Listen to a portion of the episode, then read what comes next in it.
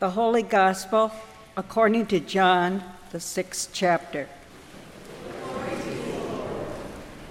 Jesus said to them, I am the bread of life. Whoever comes to me will never be hungry, and whoever believes in me will never be thirsty. Then the Jews began to complain about him because he said, I am the bread that came down from heaven. They were saying, Is not this Jesus, the son of Joseph, whose father and mother we know? How can he now say, I have come down from heaven? Jesus answered them, Do not complain among yourselves. No one can come to me unless drawn by the Father who sent me. And I will raise that person up on the last day. It is written in the prophets, and they shall be all, they all shall be taught by God. Everyone who has heard and learned from the Father comes to me. Not that anyone has seen the Father except the one who is from God. He has seen the Father. Very truly, I tell you, whoever believes has eternal life. I am the bread of life. Your ancestors ate the manna in the wilderness, and they died. This is the bread that comes from heaven, so that one may eat of it and not die. I am the living bread that came down from heaven. Whoever eats of this bread will live forever. And the bread that I will give for the life of the world is my flesh. The Gospel of the Lord. Dear friends in Christ, grace and peace to you from Jesus Christ our Lord. Amen. Jesus said to the crowd, I am the bread of life. Whoever comes to me will never be hungry, and whoever believes in me will never be thirsty. I am the bread of life. Jesus says to you and to me. That I am statement is one of seven I am statements that are found in the Gospel of John. And in these statements, Jesus uses these metaphors to reveal to the listener, to reveal to you and me, that Jesus identifies himself as God. When we look into the Old Testament, there are many names that are given to God, one of which is I am. And so Jesus says, I am the bread of life. Today is the third Sunday that we are talking about bread. We've been hearing about bread for the last two weeks, and now this weekend, and still for a few more weeks to come. It is in this image that it is revealed to you and me the very breadth and depth of God's love for you, for me, and the entire world. In fact, Jesus says, Whoever eats of this bread will live forever. Bread. It certainly would have been an image, a metaphor that the people listening to Jesus in that, that day would have understood. They would have understood the significance of bread, the significance of nourishment, the significance of what it has meant to, the, to them and to their people from long ago. For tens of thousands of years, bread has been a staple throughout the world. Bread is simple. There's not a whole lot of ingredients that go into making bread, and yet, bread is incredibly significant. A few weeks ago, 19 of our youth from St. Philip the Deacon, five adult chaperones, made their way to the mountains of Montana to a place called Christikon. And there we spent five nights and six days backpacking in the wilderness, backpacking in some of the most beautiful scenery that one can imagine, backpacking in God's glorious creation. And I will say that bread was a significant part of our daily diet. It was a part of our daily nourishment that we needed to get from point A to point B. We had bread like tortillas. Now, let me tell you, you spend a couple days with adolescents and you discover that you can do all sorts of things with a tortilla that you hadn't imagined. Specifically, tortilla with peanut butter, mayonnaise, ketchup, and mustard. That one almost put me over the edge. We had bagels. Bagels were good. Bagels were good. We put peanut butter on them, and then my favorite thing is to take Gorp, good old raisins and peanuts, and squish them down into the bagel, right? You can't get that at Bruegger's. We had pita.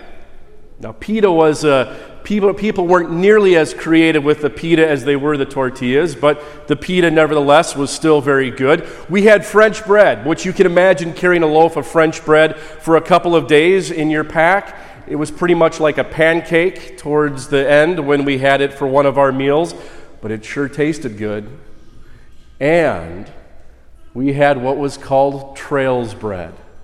Trails bread was this made of water, molasses, vegetable oil, baking powder, salt, cornmeal, I'm losing my, my number of fingers, white flour, and whole wheat flour. Trails bread was incredibly dense, right? It was deceptively, one small piece was deceptively filling. In fact, the counselor said to each and every one of us, Take one piece. You can always have more because that particular bread was so heavy, so dense, that one and certainly two pieces would fill you up. Whoever was carrying the trails bread wanted everyone else to eat more, right? Because then that meant their pack got lighter as the days went on. So we took our trails bread with us as we made our way to climb one of the peaks. Our high schoolers made it up Pinnacle Peak. 10,660 feet above sea level. To put that in perspective, we started at 6,500 feet. Our middle schoolers, I was the middle, one of the middle school chaperones.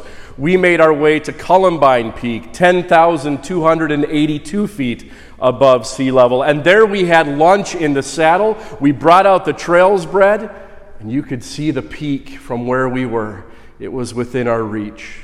We made our way after lunch to the summit of Columbine Peak. And when we made it there, our arms went up in the air in jubilation and excitement because it was as if though we were on top of the world.